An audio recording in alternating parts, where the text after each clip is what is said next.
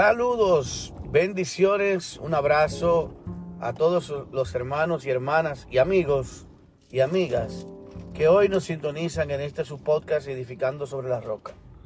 Damos las gracias porque una vez más estamos juntos y en armonía a través de la palabra de Dios, de este podcast que nos une en un mismo espíritu, en un mismo sentir en Cristo Jesús.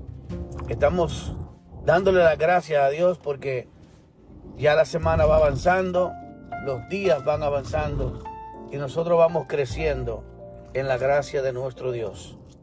Aleluya.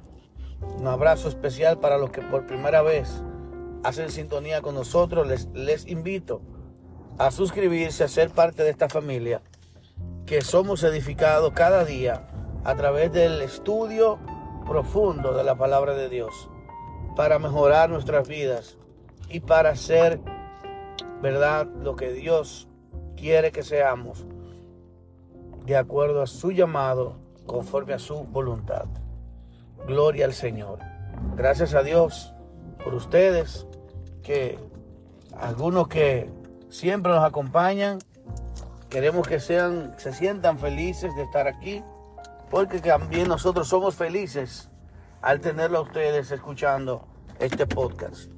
Hoy vamos a continuar, sin más preámbulo, sobre la tercera parte de, este, de esta serie de estudios sobre las pequeñas zorras que vienen a nuestra vida.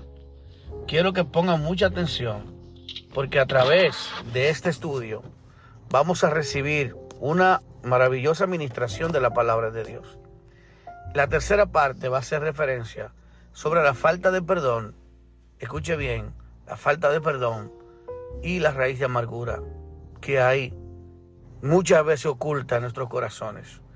Esas raíces, así como esa hierba que está muchas veces escondida en nuestro cultivo, ¿verdad? Que crece sin darse cuenta. De esa misma manera también como las zorras, que son pequeñitas, que son escurridizas, que se esconden y que atacan de noche, son difíciles de detectar. Y después que las detectas, son mucho más difíciles de atrapar. O sea, es difícil tratar con este tipo de situaciones. Pero vamos a iniciar rápidamente. Las pequeñas zorras parte 3 que echan a perder nuestra viña.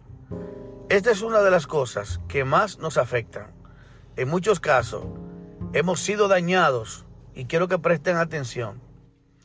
Hemos sido dañados en muchos casos por alguien y sentimos que tenemos razón para odiar, para sentir resentimiento o para sentir algún sentimiento a causa de lo que hemos sufrido. Y escuche que quiero que entienda esto. Muchas veces nosotros alojamos un sentimiento o un resentimiento, algo amargo, algo triste, algo negativo que nos marcó la vida, que nos cambió nuestra forma de pensar y nuestro carácter.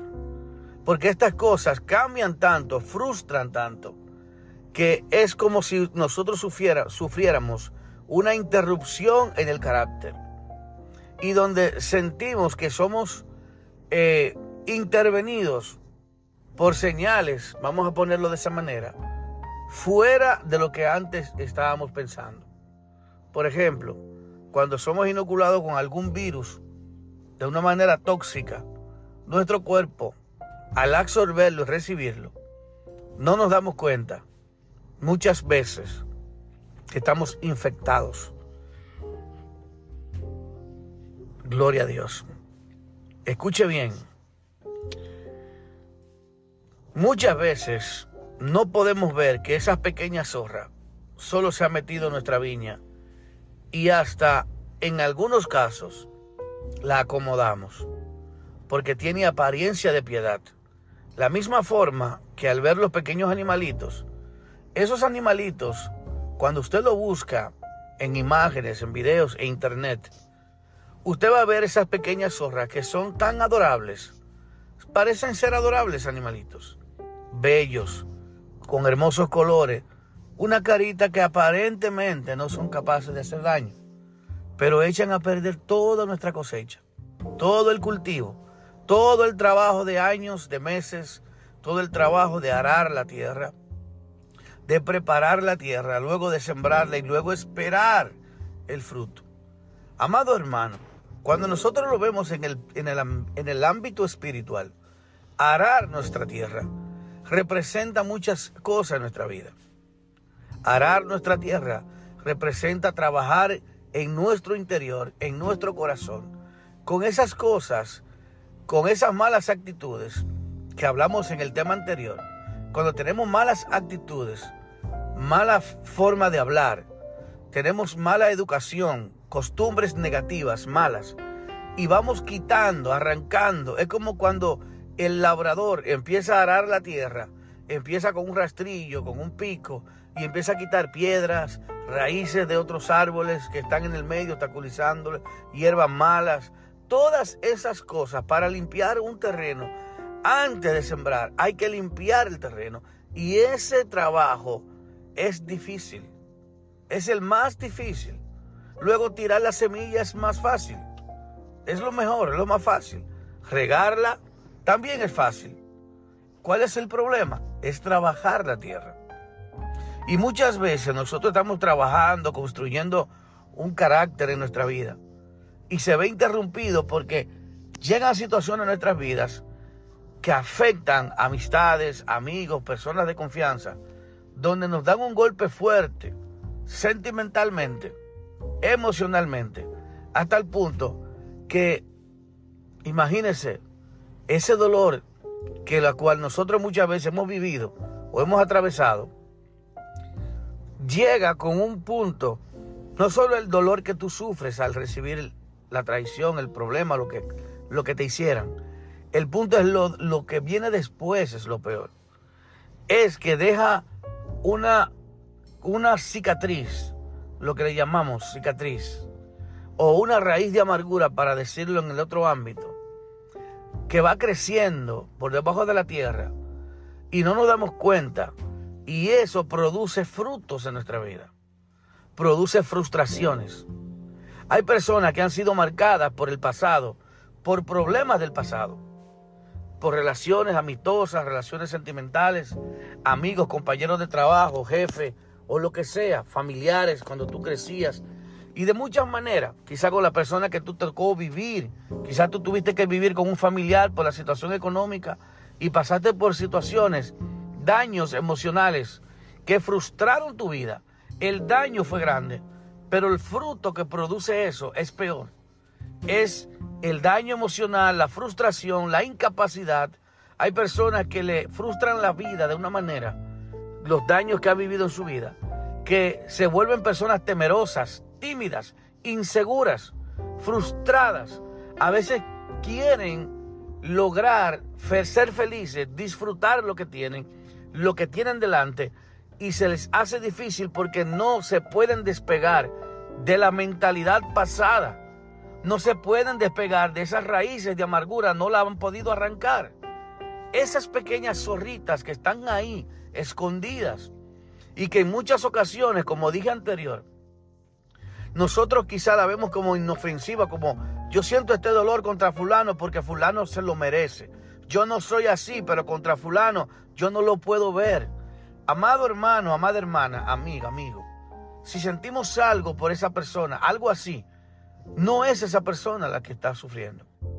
Tú vas a sufrir. Tú necesitas ser liberado, tú necesitas perdonar y perdonarte a ti y perdonar a esa persona. El mayor beneficiado cuando nosotros tenemos raíces de amargura es el que, el que perdona no es el que es perdonado, sino el que perdona recibe la mayor liberación y la mayor satisfacción y el mayor beneficio. Y muchas veces no podemos disfrutar nuestra vida porque sentimos tanto odio, tanto rencor, tanta amargura. Algunos son evidentes y, los, y son así, lo maltratan y, y tienen ese dolor que lo llevan hacia la tumba, se aferran al dolor, se aferran a su raíz de amargura, se aferran a su resentimiento. Pero, déjeme decirle que el más perjudicado es usted. El daño que te hicieron esa vez Yo lo entiendo y todos lo hemos entendido porque hemos pasado por eso. Pero debemos de aprender a ser libres. Tenemos que aprender a soltar. Tenemos que aprender a perdonar. Y no es algo natural, no es fácil. Hay que orar para recibir la fuerza de parte de Dios, para ser y recibir la capacidad de perdonar a otro, aun cuando te ha dañado. Es muy difícil. No estoy diciendo que sea fácil, ni para mí es fácil, que lo estoy diciendo. Yo no soy mejor que usted, ni soy más grande, ni más fuerte, ni más poderoso que usted. Quizás estamos en, en igualdad de condiciones.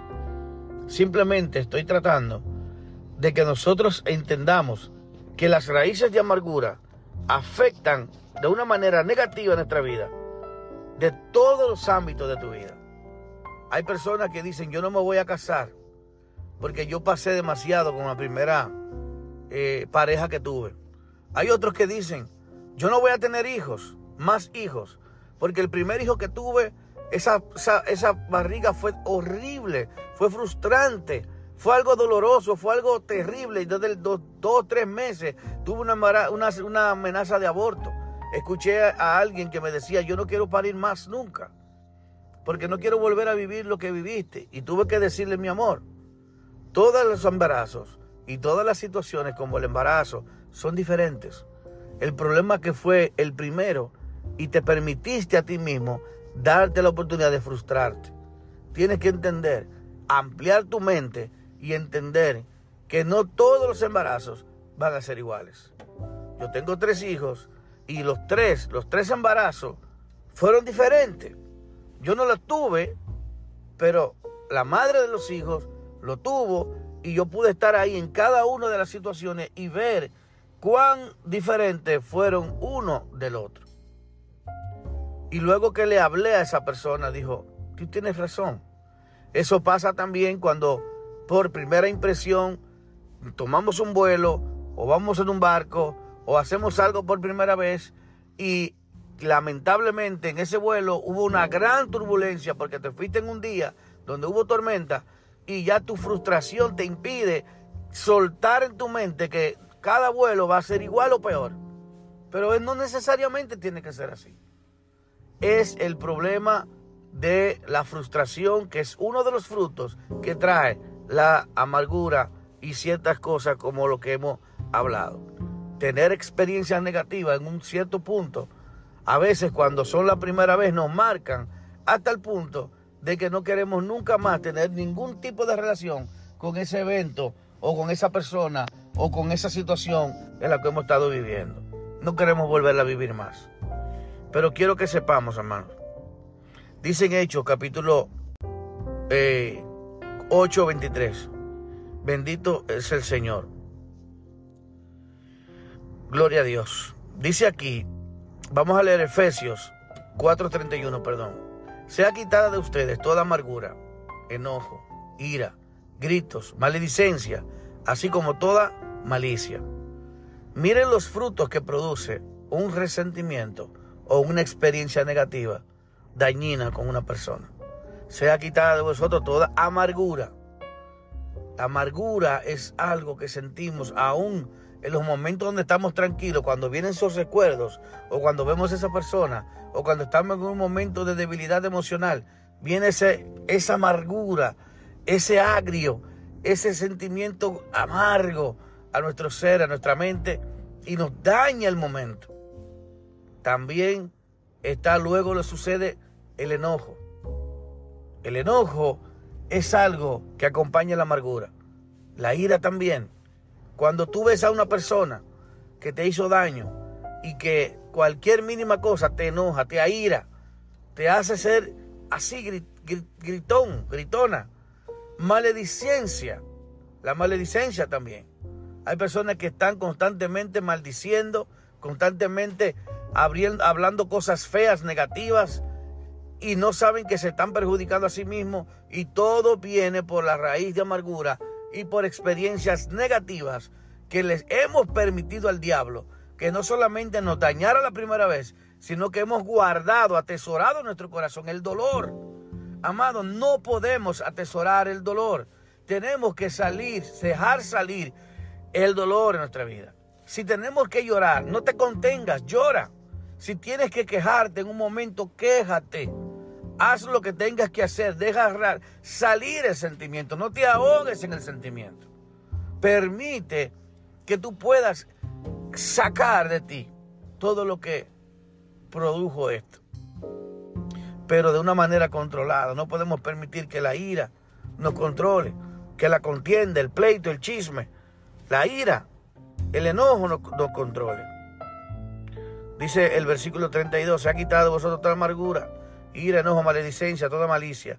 Sé más bien amable uno con otro, misericordiosos, perdonándonos unos a otros, así como también nos perdonó en Cristo. Como creyente, yo puedo tener y he tenido la experiencia de ser perdonado por Dios. Cuán maravilloso se siente cuando somos perdonados por Dios. Pero cuán atados nos sentimos cuando nosotros no podemos perdonar. Por eso es que en la oración, modelo como el Padre nuestro, el Señor nos entrega esta palabra, esta infinita sabiduría, donde dice, perdónanos, así como nosotros también perdonamos a los que nos ofenden o a nuestros deudores. Tenemos que saber que antemano yo debo perdonar porque yo he ofendido a Dios de miles de formas.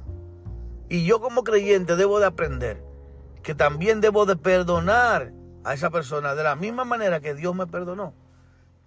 Y el Señor decía una parábola de que había un hombre que le debía un dinero a otro. Y ese hombre fue y lo llevó a la cárcel.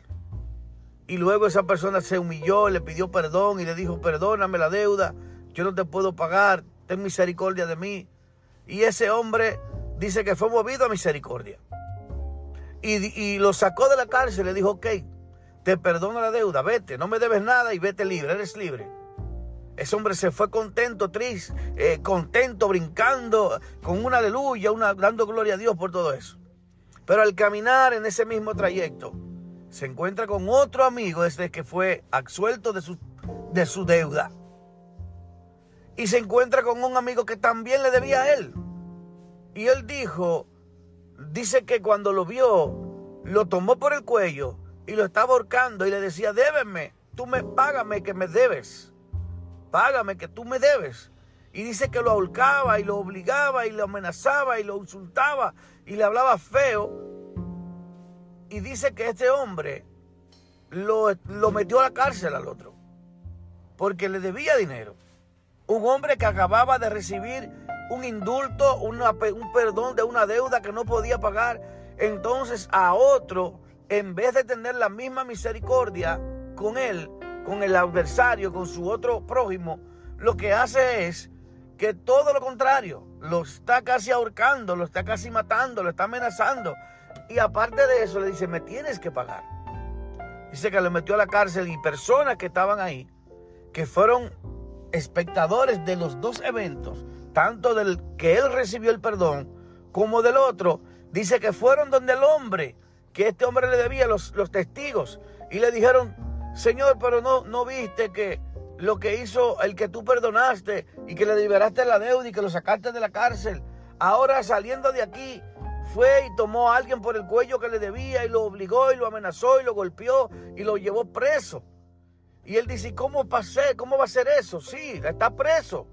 Y dice que cuando fue y lo vio, que, que corroboró la historia, entonces lo mandó a buscar al otro y le dijo, tú vas a ir preso porque tú me debes ese dinero. Entonces, así mismo le pagó de la misma manera como éste le había pagado a su prójimo. Amado hermano, esta historia nos ayuda a reflexionar en nuestra vida. De que es verdad que muchas veces hay personas que nos ofenden, pero nosotros también hemos ofendido a Dios de muchas formas con palabras, con pensamientos, con actitudes, con acciones. Hemos hecho promesas que no hemos cumplido cientos y cientos de veces. Y Dios se ofende.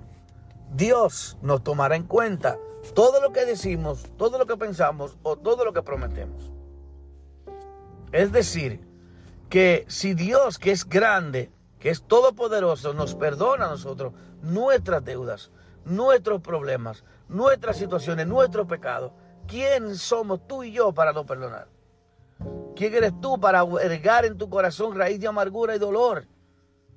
¿Quién eres tú para guardar resentimiento? Te ofendieron, te golpearon, te, maltrataron, hicieron esto. Entra a la presencia de Dios, que Dios es capaz de hacer nueva todas las cosas. Dios quiere renovar tu mente. Dios es capaz de cambiar tu pensamiento y tu, y tu recuerdo, tirarlo al fondo del mar, así como el Señor dice en la Biblia, que Él toma nuestro pecado y, y lo tira al fondo del mar y se olvida de ellos y nunca más se acuerda de ellos. Entonces, amado hermano, amado amigo, este mensaje para ti y para mí. Si alguien te dañó, si alguien te ofendió, empecemos a practicar el amor. Demos por gracia lo que hemos por, gracia recibido. Perdonemos de verdad. Porque de qué nos vale a nosotros ser creyentes, entre comillas. Sentir que somos cristianos porque oramos y leemos la Biblia y vamos a la iglesia los domingos. Pero a la hora de poner en práctica el amor de Dios, el perdón, la misericordia, no tenemos nada de esos atributos. Por eso es cuando el Señor venga a buscar su pueblo, dice la Biblia, hallará fe en la tierra. Ojalá el Señor nos encuentre haciendo así, dice la Biblia. Y haciendo así hace referencia al cumplimiento de su palabra. Dios desea que cumplamos su palabra. Bendito es el nombre del Señor. Así que yo quiero dejarlo hasta aquí. Quiero que entendamos, amados hermanos, quiero que entendamos que no hay nada en este mundo Dice la Biblia en Hebreos 12:15, mirad que nadie deje de alcanzar la gracia de Dios, que de ninguna de que ninguna raíz de amargura brotando cause dificultades y por ella muchos sean contaminados. La raíz de amargura no solamente te daña a ti, contamina a todo el que está. Porque una persona que está contaminada sobre con la raíz de amargura es una persona tóxica que te dice a ti, yo no creo en los hombres, amigas, y le dicen a las otras, infectándola con su veneno, como esa serpiente. Yo no creo en los hombres. Los hombres no sirven ninguno. O las mujeres no sirven ninguna. Amado hermano, amado amigo, no todos los hombres son iguales. No todas las mujeres son iguales. Dejemos a un lado la frustración y demos la oportunidad a que Dios, en su misericordia, nos deje ver su amor y que cada quien es diferente y que cada quien pague por sus consecuencias y que cada quien pague por su pecado. Quiero decirte algo, aquel que te dañó, aquel que te ofendió, aquel que te golpeó, aquel que abusó de ti, la va a pagar ante Dios. Él, dice la Biblia, no quedará nada, no quedará el impío, no será visto como, como inocente. Nadie pasará por alto, Dios no pasará por alto lo que te han hecho. La Biblia dice, mía es la venganza, yo pagaré. Pero el Señor nos dice, no, déjamelo a mí, yo soy el juez. No tomes la justicia en tus manos, deja que yo actúe y yo haré. Porque si tú actúas, entonces estamos multiplicando el mal. Multiplicamos el mal porque al hacer yo el mal, al igual que al otro, estoy multiplicando ese mal que he recibido también. Y no podemos ser instrumentos del diablo. Tenemos que tratar de ser instrumentos de justicia para que el Dios Todopoderoso vea en nosotros la justicia de Dios en nuestra vida y que podamos por su justicia alcanzar la justicia de Dios. Bendito es el nombre de Dios. Gracias, amados. Gracias por esto. Gracias por escuchar. Quiero que te lleves este mensaje. Cada uno dará cuenta así ante Dios. Esa persona que te hizo daño un día estará frente a frente a Dios. No importa que tú no lo veas pagarlo. No importa que tú entiendas que no, que no, no está viendo nada. Él un día o ella un día estará frente a Dios y pagará con crece todo lo que te han hecho. Ahora, ¿qué te toca a ti y qué me toca a mí? Pedir perdón y perdonar. Dejar en Dios, dejarle a Dios la justicia, porque Él es justo. Y si fuéramos a tomar la justicia por todo lo que nos han hecho, este mundo fuera un caos y entonces nos demostraríamos realmente que tenemos a Dios en nuestra vida. quiero que sepas que Dios te ama y Dios también te amo. Y quiero que crezcas en el conocimiento de Dios para la gloria de Jesús. Dios te bendiga, Dios te guarde. Así que seguimos una vez más edificando nuestras vidas sobre la roca, que es Cristo Jesús. Dios te guarde. Aleluya.